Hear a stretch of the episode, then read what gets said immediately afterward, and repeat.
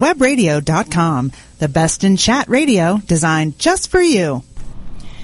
Good afternoon and welcome. You found Buzz Off with Lawyer Liz on America's Web Radio.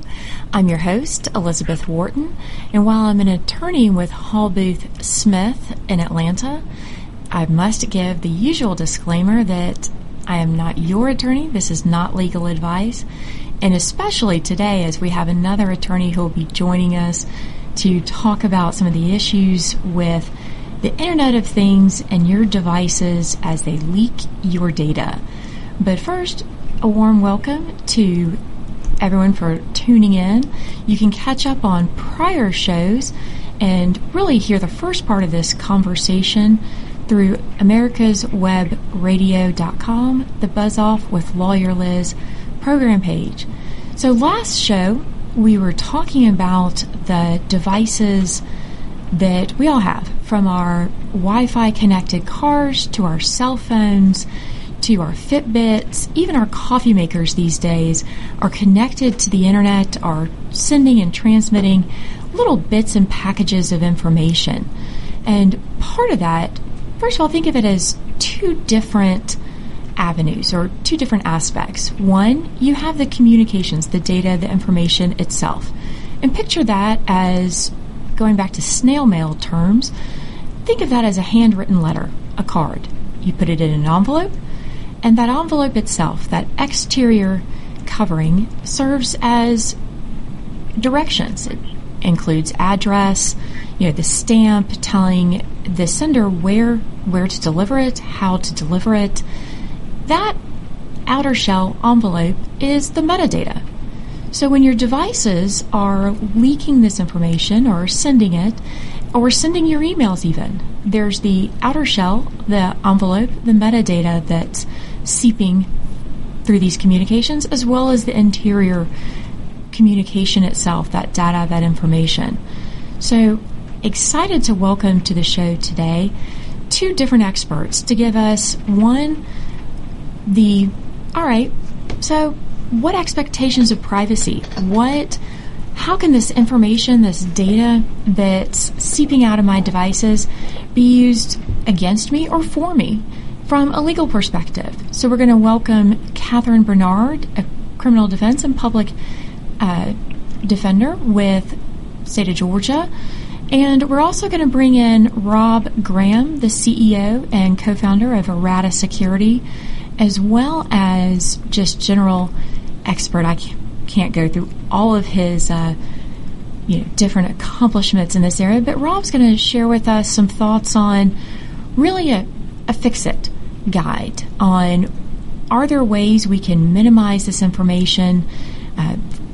Can we mask it? What can we do as consumers and users of this technology to protect ourselves? So, again, welcome to everyone for joining us. Again, Buzz Off with Lawyer Liz. And let's just jump right in. So, Catherine, are you on the line? And welcome, and thank you for joining us. I am. Very glad to be here, Liz. Thanks so much for having me on the show. Absolutely. And I can't do justice to, and pun intended, all the different projects you have going on. In addition to your day-to-day courtroom activities, I think it's fair to, and probably cutting it a little short to say that you are a constitutional scholar, but really you're doing a lot in the justice system. If you want to share a little bit about that background and some of those projects. Thank you, Liz. I appreciate that. And I am a public defender. I spend time all around the courts of Georgia defending people who are indigent, not able to afford a lawyer. And that's given me a perspective on the justice system that I just didn't have during law school and when I worked for one of the big firms downtown. And that has led me to get involved in the legislative process as well, because these laws, like the ones we'll be talking about today, they're constantly being changed, and often by people who don't know much about the consequences of those laws as they are in practice in the courts. So I do a lot of work on trying to make laws better through the political system, through the judicial system, and how can we get back to that constitutional ideal where everybody's rights are being respected. So I do a little constitutional nonprofit, Spartacus Legal. I've run for office and participate in politics on the Republican side of things as well. So I think it's important to note that the party system is not doing so well as we look around us in 2016. So I think we should not assume political solutions are necessarily party solutions. Well, it sounds like you've taken a broad approach with identifying the issues you're seeing on a daily basis in the courtroom and with your clients and trying to find a broader, kind of bringing in the whole spectrum of let's fix this in the dialogue, the discussion, let's bring awareness, which is one of the things, especially when it comes to these IoT devices, that nobody knows what all is out there. Is that a fair summary of your approach to these topics?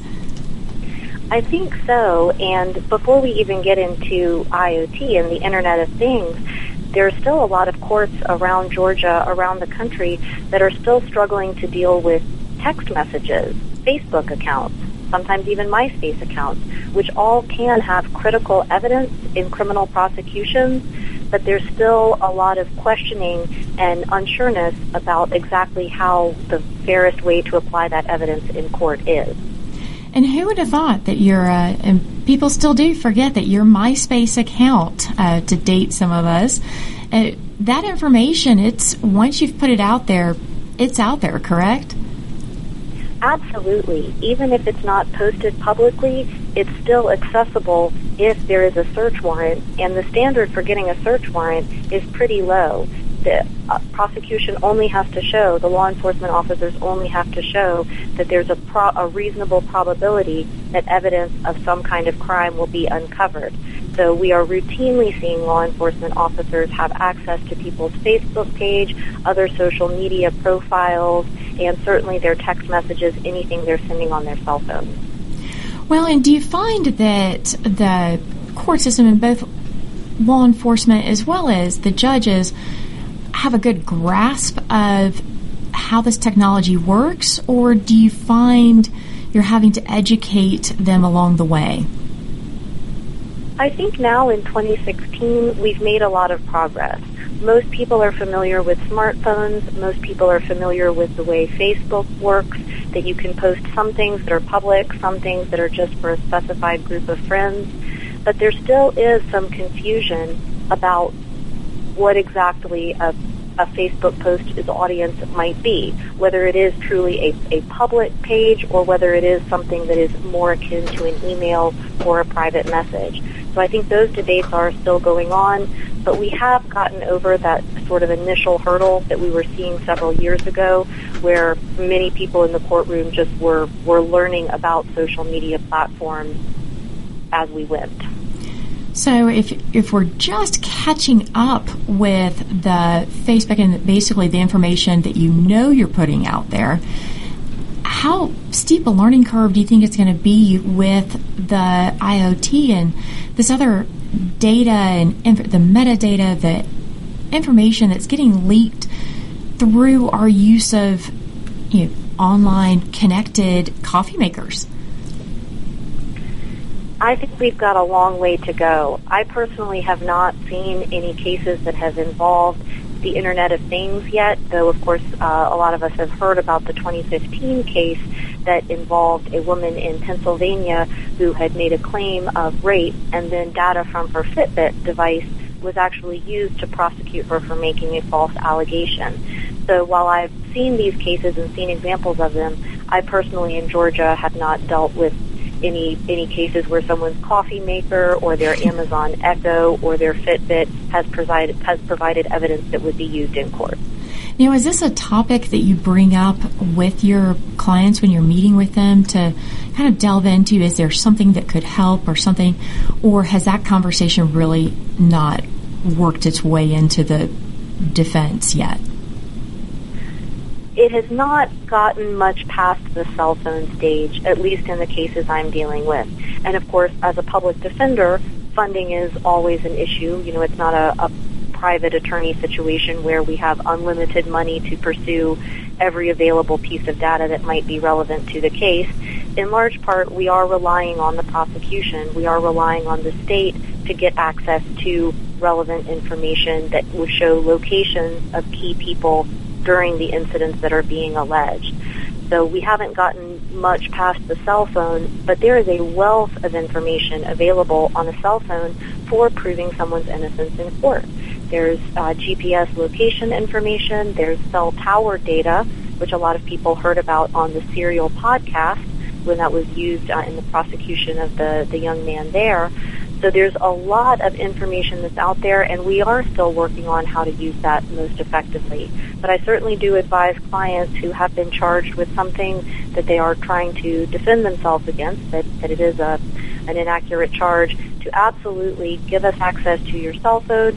Let's look for anything that's date-stamped, that's time-stamped, that would allow a third party to come in and say, yes, according to the phone, this person was at this location at this time. Well, and how prevalent I rarely go 2 feet without my cell phone in my hand or my laptop within reach. Do you find a lot of your clients that's the case with them, or do you struggle with that aspect of it? Again, you do have some issues with being a public defender. You are more likely to represent individuals who don't necessarily have one smartphone that they are keeping with them at all times. They might be using a family member's phone or might be using a series of prepaid phones. So it is a little different than what we might expect as a lawyer who's always carrying one device around. It can be a little harder to keep track, but in general, most people are getting used to carrying a cell phone everywhere they go. So it does provide a lot of information.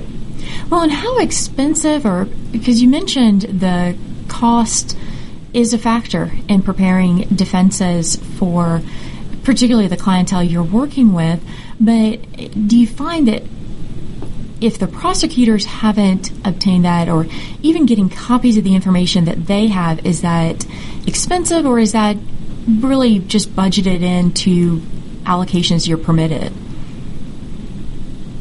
Well, I would say there is a lot of room to go.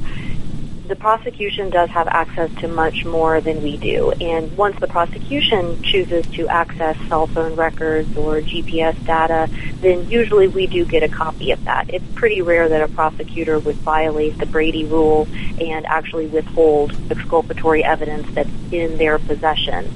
But one problem I've run into is if the prosecution doesn't think that a particular person's cell phone information will be helpful to the prosecution, they just won't get it at all.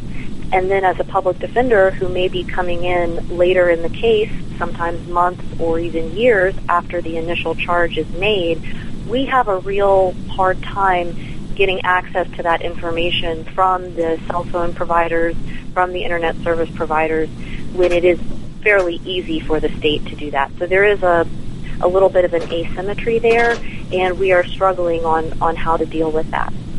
Well, that's fascinating to think of what we take for granted based on watching Law and Order. That is information that, of course, it's readily available and it's instantly available. And we're about to go into our first break, but I'd like to spend a few more minutes, Catherine, if you can stay on the line when we come back, to look at that a little bit deeper. You're listening to Buzz Off with Lawyer Liz. When 4 members of Congress all die within 4 months, each of their deaths appears to be from natural causes. But when mysterious messages begin to appear in the form of quotations from long-dead revolutionary heroes, one reporter sets out to prove the existence of a serial killer. His search discovers dark secrets and an assassin shielded by people who need the very services that only he can provide. The Sun Silas Rising, a novel by Doug Dahlgren. On Kindle or paperback through Amazon.com. Don't be hoodwinked by the left, who wants you to believe the fairy tale that we can power America on butterflies, rainbows, and pixie dust. I'm Marita Noon. Get the truth about energy on my show, America's Voice for Energy, only on America's Web Radio. Did you miss a show that you really wanted to hear? All of our programs are available for download on AmericasWebRadio.com and on iTunes. You can listen to your favorite programs on AmericasWebRadio.com anytime you like. Perhaps you are struggling to cope with the disease of addiction. If not, you probably know a family member or friend that needs help in battling the cravings and the personal and professional damage done by the effects of drugs or alcohol. Get a pen and paper and be ready to write down the following. These are the issues that the trained staff at the Atlanta Healing Center address and treat every day. Their doctors and counselors with over 40 years of practice in the field of addiction can treat the suffering individual in a thoughtful, compassionate, and experienced manner and guide him or her along the path to recovery. So call 770-696-9862 and speak to a knowledgeable staff member about how you or your loved one can be helped to enjoy a better and healthier life. More information is also available on the website at www.atlantahealingcenter.com. This is AmericasWebRadio.com, the best in chat radio designed just for you. Welcome back. You're listening to Buzz Off with Lawyer Liz, and we're chatting with Catherine Bernard. And Catherine, we were talking before the break about access to this information and some of the advice perhaps you have given clients. I mean, really, where do you see the cost shift going? I mean, is this something that budgets for public defenders and even criminal cases on the private side will need to just account for, that we're going to have access to this information? I think, yes, we are going to have access to the information, but I think this is pointing to a larger problem about overcriminalization. And I know your show just gets into such a bunch of different topics that you don't have time to go into everything at once, but rather than simply looking at it as an issue of needing more funding, I think we have to look at, are we sending our prosecutors and law enforcement after people who are actually a threat to public safety? We could save a lot of money if we didn't spend so much on investigating people over marijuana and Xanax. Ah, well, indeed, you have hit the nail on the head in that so many fun topics, and when you raise a good point, and then on the flip side, too, are we becoming a nanny state? And really, because we can have access to this information, some in light of recent tragic events, the comments are: should the government be looking closer at our communications, and be it the data that we're sending or the metadata?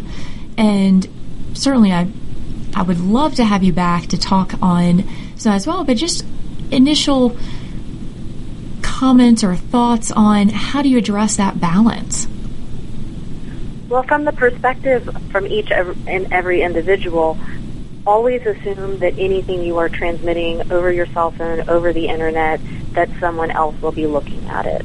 Law enforcement has access to all of the major cell phone providers. They have special portals so they can easily access call logs, phone messages, voicemail content, just very easy access to text messages and anything else that's sent on a phone. So do keep that in mind, that really email, text messages are not private. They're something that can be accessed by others.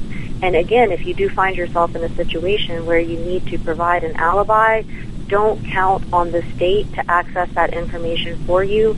Under consultation with your lawyer, you will want to get copies of those records from your cell phone provider, from your internet service provider yourself, to show what you had actually been doing rather than what you had been accused of doing. So those are two key pieces of advice. Assume that everything is public, and assume that you will be responsible for having access to your own records. Well, thank you. Those are certainly some good items to add to our Fix-It tool guide. And Catherine, how can people find out more information about your justice projects? Is there a website they can go to? Well, they can go to my law office's website. It's bernardlawoffices.com, and my nonprofit is Spartacus Legal, SPARTACUS, legal.org, although both of those are very much a work in progress. As an active trial attorney, my first duty is always to my clients who are depending on me, and they keep us pretty busy as public defenders. I'm frequently in trial, and the Bernard Law Offices and SpartacusLegal.org are the best places to check for information. Well, thank you for taking time away. I know you had been in court this morning, and I'm sure you're heading back. So thanks for joining us this afternoon and sharing your thoughts on this. And hopefully we will have you back again at another day, another time, to talk a little bit more about all these issues. But again, thanks to Catherine Bernard and for joining us and your insights. And we're going to switch gears a little bit. Now that we know that everyone is listening, and law enforcement in particular can have access to this data and this information, I want to shift to Rob Graham. And as someone who has really researched this from, we don't want to talk about how many years. And while I am not necessarily your attorney right now, I would advise, careful what you're willing to share, Rob. We may just have to give you Catherine's number to if something goes wrong. But, Rob, when looking at your devices as a snitch and giving it away, is there hope? I mean, we talked about this a little bit last week on the show with Chris Grayson and Drew Porter, and really they painted a dismal picture. Is it truly that bad, Rob? It's truly that bad. Wow. Every device you have, and Catherine's actually made it worse.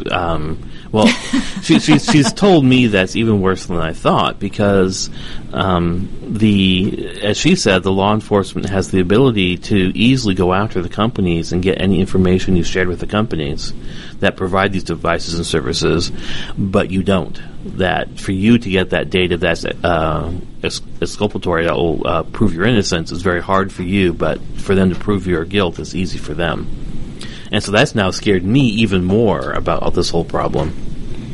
Well, there you go. I mean, if we've scared Rob Graham, we're in trouble. But now, Rob, some of the things that we're talking about, really, how do you know that you're even transmitting it? I mean, do you just assume everything is out there? If you buy an internet-enabled device for your home, it's pretty much always transmitting.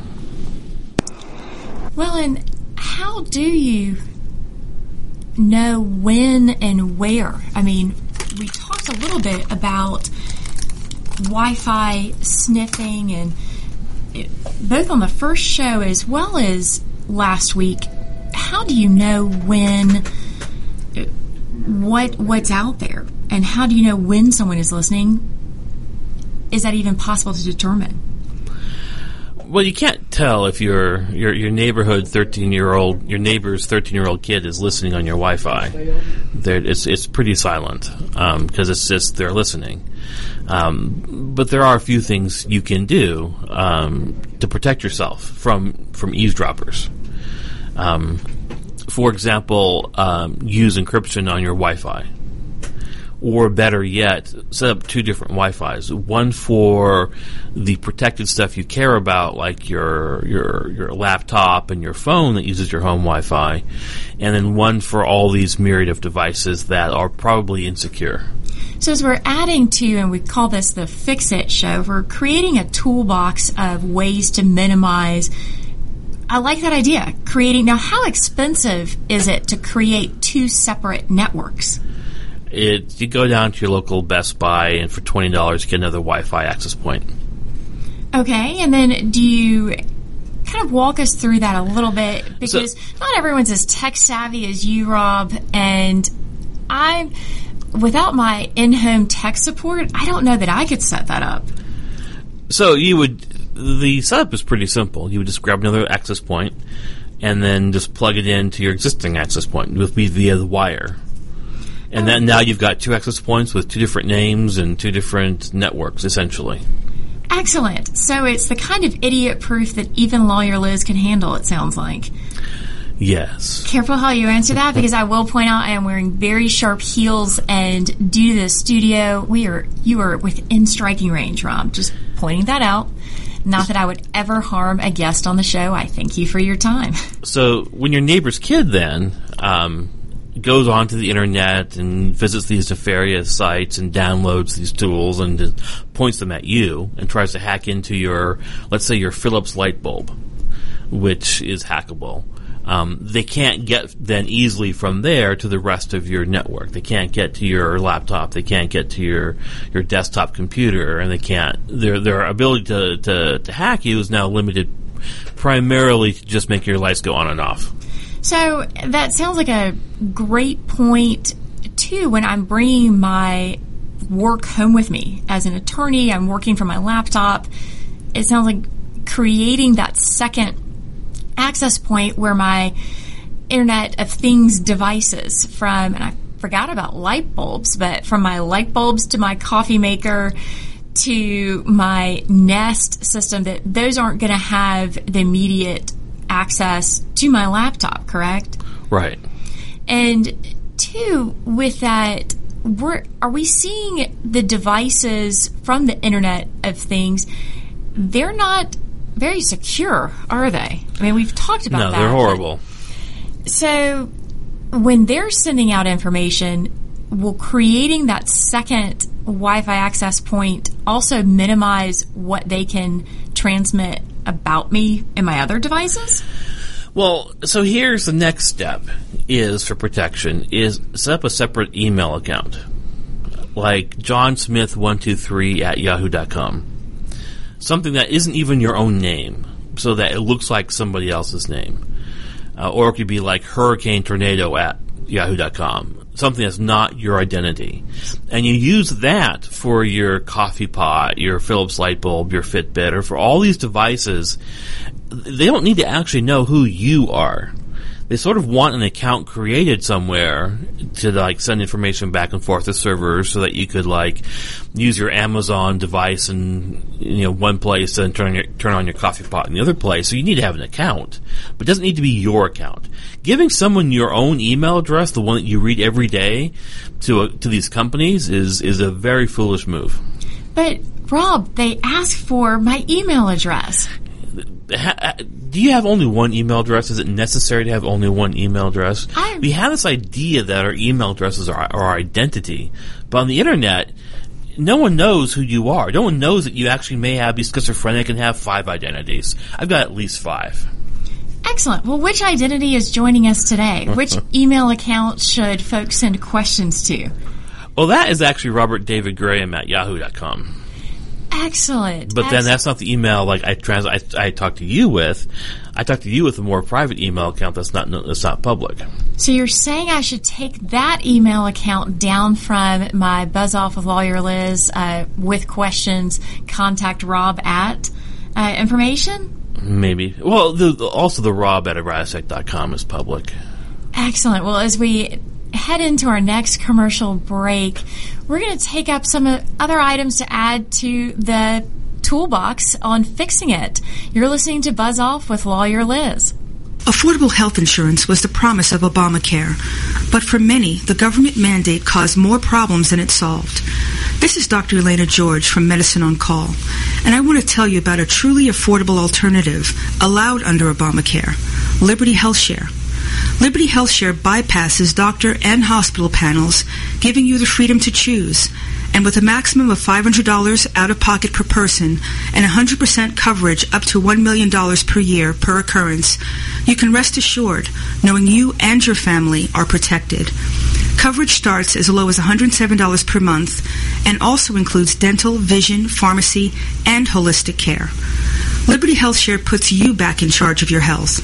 Visit them online at libertyoncall.org. Again, for a true affordable alternative to Obamacare, visit libertyoncall.org or call toll-free 1-800-714-6993 today.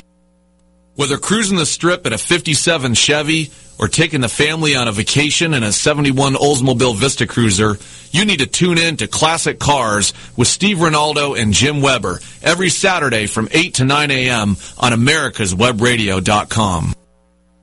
Watchdog is a term given an organization like the United States Justice Foundation, which since 1979 has been watching out and, when necessary, taking the appropriate action, from testifying to litigating, to protect our constitutional rights. USJF, a nonprofit organization, is nationally recognized not only as a watchdog, but many in the government, as well as those involved in legal cases, have also called the USJF a bulldog for the tenacious approach in their presentation and proof of what is right. Find out more at www.usjf.net. Support USJF as they support you. This is AmericasWebRadio.com, the best in chat radio designed just for you. Welcome back. You're listening to Buzz Off with Lawyer Liz, and we're talking with Rob Graham from Errata Security, and we've also got Catherine Bernard on the line, an attorney who works in the criminal defense area. And one of the things we had been chatting about before the break, Rob, was adding to our... So first of all, we had Catherine scare everyone, reminding you that your devices are sharing all kinds of information, and quite frankly, law enforcement and those with deeper pockets than perhaps your public defender have access to that information. So Rob, in giving us some tools to help fix, well, okay, if everyone's going to have access to it, how do we minimize what's out there? You've suggested setting up a separate home net Wi-Fi access point for your IoT devices. You've recommended creating a separate, be it Gmail, Yahoo, Hotmail, or whatever email service provider, a separate account. And I believe you're about to share with us the list of accounts you have. No, I wasn't going to do that. No? Darn it.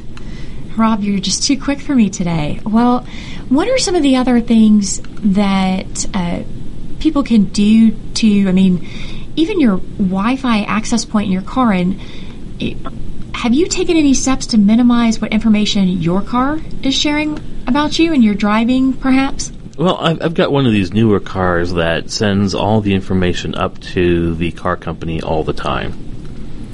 So at this point, I have no solution to this problem.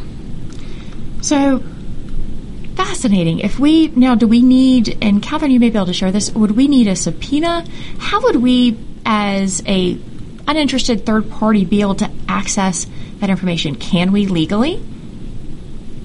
Legally, I don't think an uninterested third party would be able to. You would need a subpoena, some kind of court order, a search warrant, and as I mentioned before, you would need a probable cause standard for that. But if there's any kind of suggestion that the person driving the car was involved in any kind of criminal activity, anything relating to a civil suit, that information is accessible, and black box information from cars is being used in a lot of insurance defense cases. Now, Rob, how would you go about protecting or showing that perhaps you had let someone else borrow your car?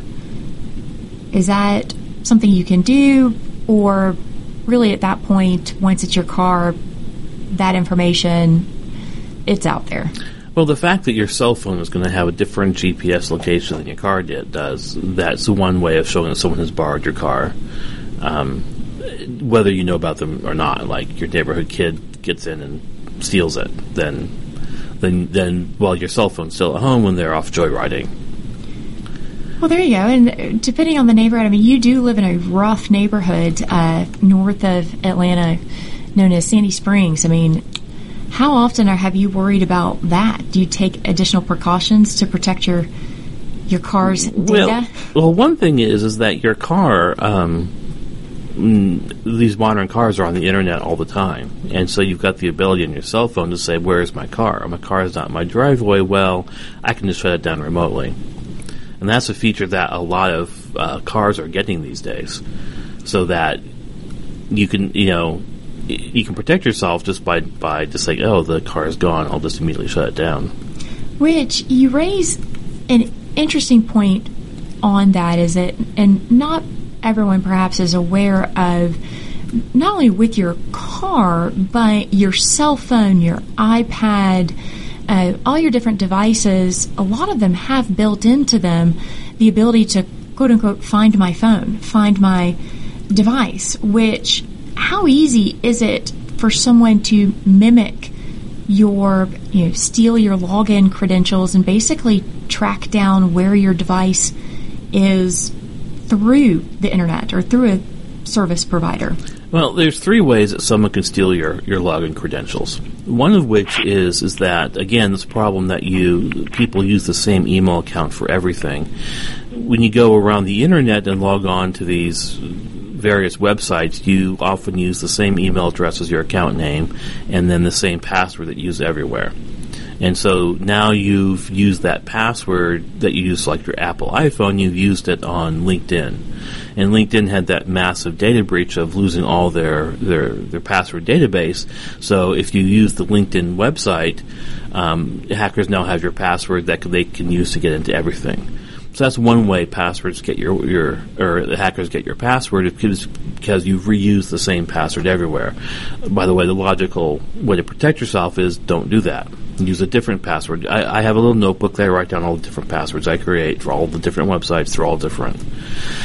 Secondly, the other way that hackers get your password is they send you phishing emails.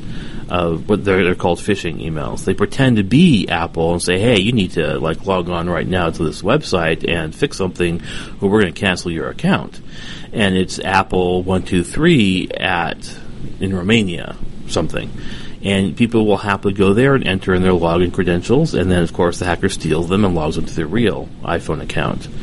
The third way that people lose their But by the way, the easiest way to solve that is if you have a public email address that you give to everyone that's known, and you have a private email address that you use for accounts like Apple, people don't know your private account. They can't send you phishing attacks to the private email address. They'll send it to your public email address. You'll get them Apple says reset your password or something on your public account, and you know it's phishing because you know Apple doesn't have that email address. Well, and it's important to note that when you're using the word or the terms public and private, those you're not using those in the legal context. For example, right. You're really more talking about public being, this is the email account you use for registrations or junk. Oh, if you're at the store and they're requesting it, you have an email. Have an email address. I don't care. I'm not going to be... it's full of all these advertisements for all the stores and hotels I've been to, but I don't care because I don't care.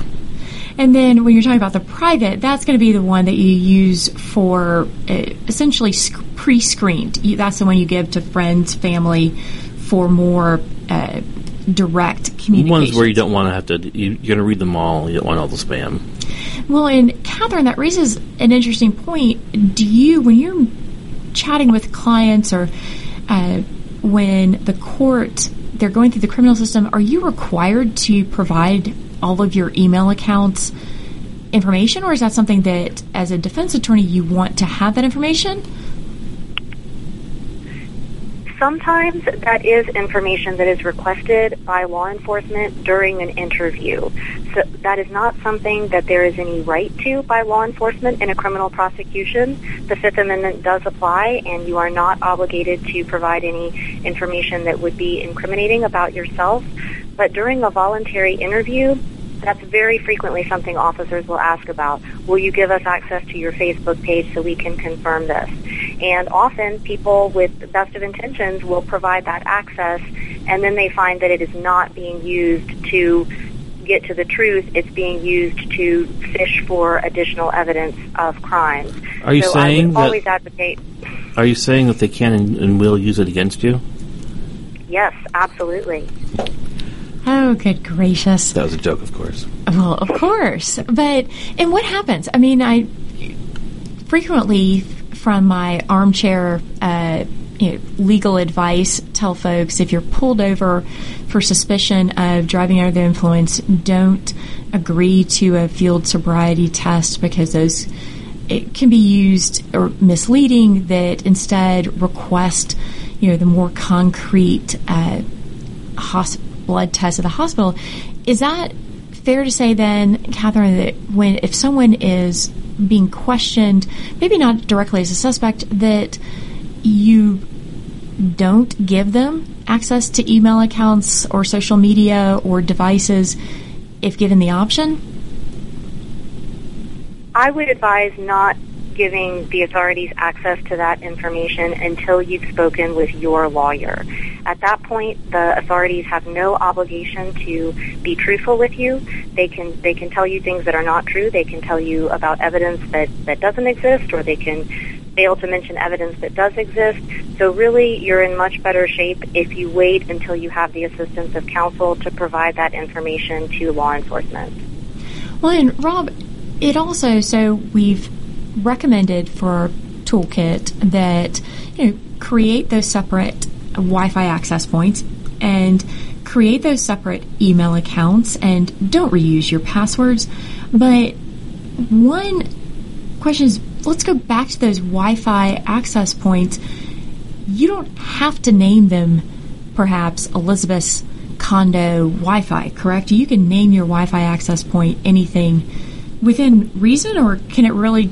No, it doesn't have to be within reason. You can say things like FBI surveillance van as your access point name. Which brings up one of the other problems that or issues we talked about last week is your devices remember what access points you've previously logged into. And so one thing we briefly talked about with Chris and Drew is tell your device to forget which Wi-Fi hotspots you've used. Is that something we should add to the toolkit? It's good hygiene every so often to go through that list. You can do it on your iPhone or on your laptop. You go through that list of all the access points because it remembers them in the password and delete the whole list. Well, and two, if you see an unsecured or a free Wi-Fi at a Starbucks, I'm guessing your recommendation is absolutely take advantage of it?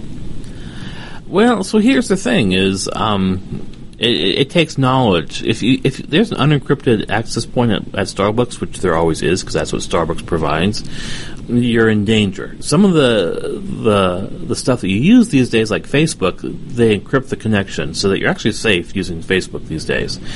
As long as you don't get tricked, you know how not to get tricked by someone pretending to be Facebook. Because someone can do that, and you'll get a warning saying, hey, the certificate's bad. And if you don't know what a certificate is, you might say whatever and continue, and then you've lost then you've logged on and given the hacker your password to what looks like Facebook, but which really isn't. But you can use Starbucks safely is my point. The other way of using Starbucks safely is with what's called a VPN service. There's lots of free VPN services. And what VPN is it's called a virtual private network, which is kind of a bad acronym. But what it does is it creates an encrypted tunnel to another site on the Internet from which then all the potentially unencrypted queries then originate from, which means that yes, the NSA is maybe eavesdropping on you, but the local 13-year-old kid at the Starbucks is not eavesdropping on you. So we're going to delve into the VPNs. I mean, it sounds like a complicated game of telephone that breaks to not mass, but put some additional layers. So we're going to jump to a commercial break, and hopefully you'll stick with us, and when we get back, we'll delve into these issues a little more. You're listening to Buzz Off with Lawyer Liz. Affordable health insurance was the promise of Obamacare, but for many, the government mandate caused more problems than it solved. This is Dr. Elena George from Medicine on Call, and I want to tell you about a truly affordable alternative allowed under Obamacare, Liberty HealthShare. Liberty HealthShare bypasses doctor and hospital panels, giving you the freedom to choose. And with a maximum of $500 out-of-pocket per person and 100% coverage up to $1 million per year per occurrence, you can rest assured knowing you and your family are protected. Coverage starts as low as $107 per month and also includes dental, vision, pharmacy, and holistic care. Liberty HealthShare puts you back in charge of your health. Visit them online at libertyoncall.org. Again, for a true affordable alternative to Obamacare, visit libertyoncall.org or call toll-free 1-800-714-6993 today. America's Web Radio is the most diverse and informative radio station anywhere in cyberspace. We have shows about health, business, current events, entertainment, home care, and everything in between. We appreciate your continued support of America's Web Radio. With all the back and forth in today's politics, it seems as though the Constitution gets lost in the mix. If you want to brush up on your Constitution, then join Michael Conley every Wednesday from 4 to 5 p.m. for the show Our Constitution on AmericasWebRadio.com. This is AmericasWebRadio.com, the best in chat radio designed just for you. So, welcome back with Buzz Off with Lawyer Liz. And as we were talking about before the break, to paraphrase slightly from Rob, there are ways to put some layers between you, your device, and the free internet access, perhaps through Starbucks or other places. And I called it a little bit of a game of telephone. Is that... the way you describe it is actually potentially a bad way of describing it. Okay, what's a better way? So what I see a lot of people do when they think of in terms of layers, I need to put many layers between me and the hacker. They do lots of stupid things. They have no impact on security whatsoever, and they think they're doing a good job by doing it because you're sort of taught that it's a morally right thing to do to be concerned about security.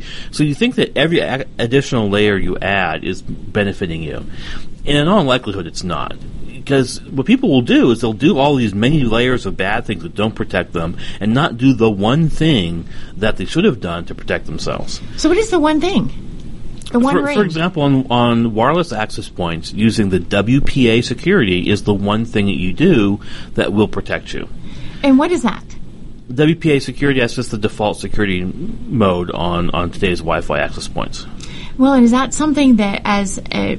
sitting with my laptop in Starbucks, I can... That's for your home Wi-Fi. Okay. So, but people will, for example, some other security features that Wi-Fi access points provide are to not publish that name of the access point, so that you have to actually type it in your laptop. So it's not telling your neighbors that there's a Wi-Fi access point there. So your neighbors don't see you, don't see your Wi-Fi network. And they think, well, that's an additional layer of security. No, it's a bad thing to do. For one thing is it doesn't stop the teenager who's using these hacker tools from finding you. It's only stopping the people who can't hack you, which is not really a very useful security thing. The other thing it does is now it forces your phone and your laptop to broadcast that name when otherwise it wouldn't have to in order to find you. That means that when you're traveling with your phone and your laptop, people then know who you are by the extra stuff it has to broadcast that would not otherwise have had. So it makes you slightly less secure is my point. Well, and one thing we had spoken on the last show and used as a good example of how your devices are ratting you out was the Atlanta Police Department. Their patrol cars all are Wi-Fi enabled and have access points. And essentially, once you come within a certain range, you can see that the car is there, that access point is there, and it's using the patrol car number, so you can match what pops up on your device it's trying to connect as the number, and you see the patrol car nearby. You know, oh, okay, they're there.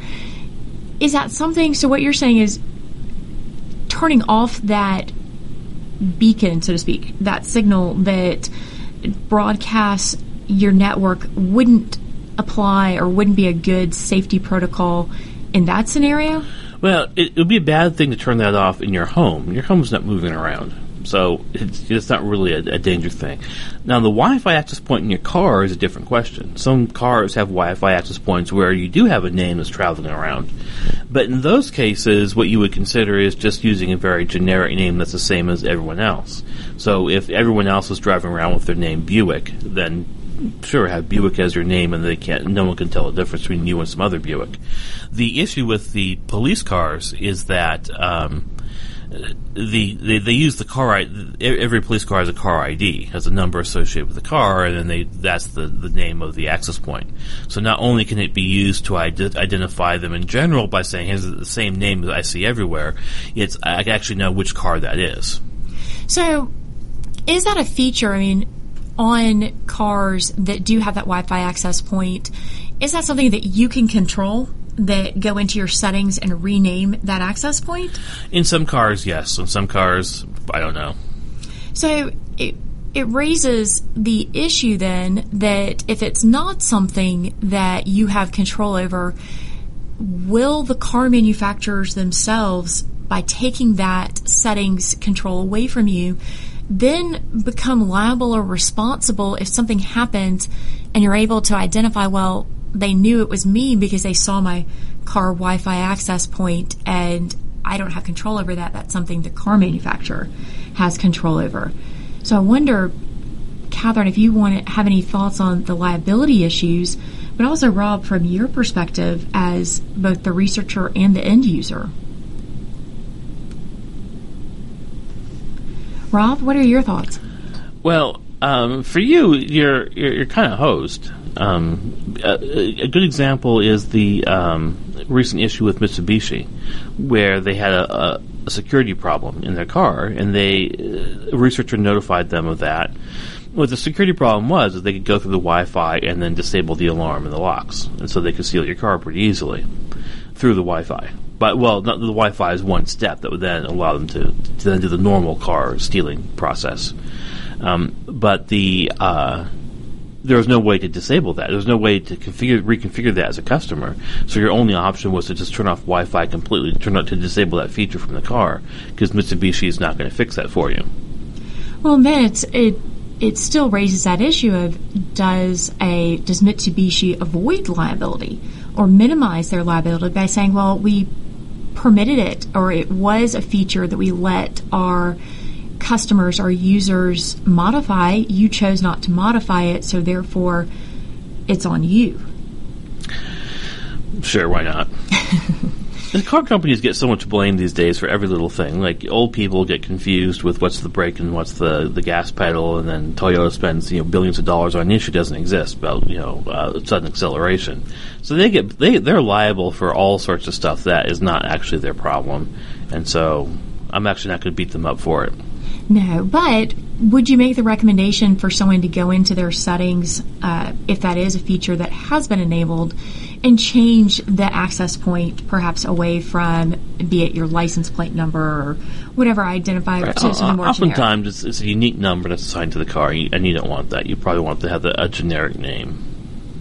Excellent. Like let's call it Starbucks or AT&T Wi-Fi or something like that, and have fun.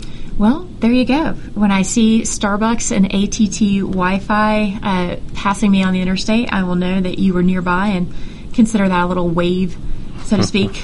Ah, that was Rob saying hello. Well, what else can I do to protect the metadata itself? Really, is there anything I can do to minimize what that is, other than some of the broader things we talked about today? Is there specific issues? Because I know I've secured my network in the sense of I've created that separate network. I'm sending my emails through encrypted sites and doing that, but that metadata is still there. Is there something that I can do to protect or minimize that metadata, the information on the outside of the envelope, so to speak? Well, for Wi-Fi, all your devices have this 12-digit number that's associated with all the hardware ID. And for your laptops and your desktops and stuff, you can change that to anything you want. And that's what I do, so that they can't actually know even what hardware I'm running. That doesn't work for the iPhone, because you don't have as much control over the iPhone as you do other computer devices. But now manufacturers are making that actually the default. So every time you turn on your iPhone, it actually creates a random hardware ID. So it can no longer be, that metadata can no longer be used to track you.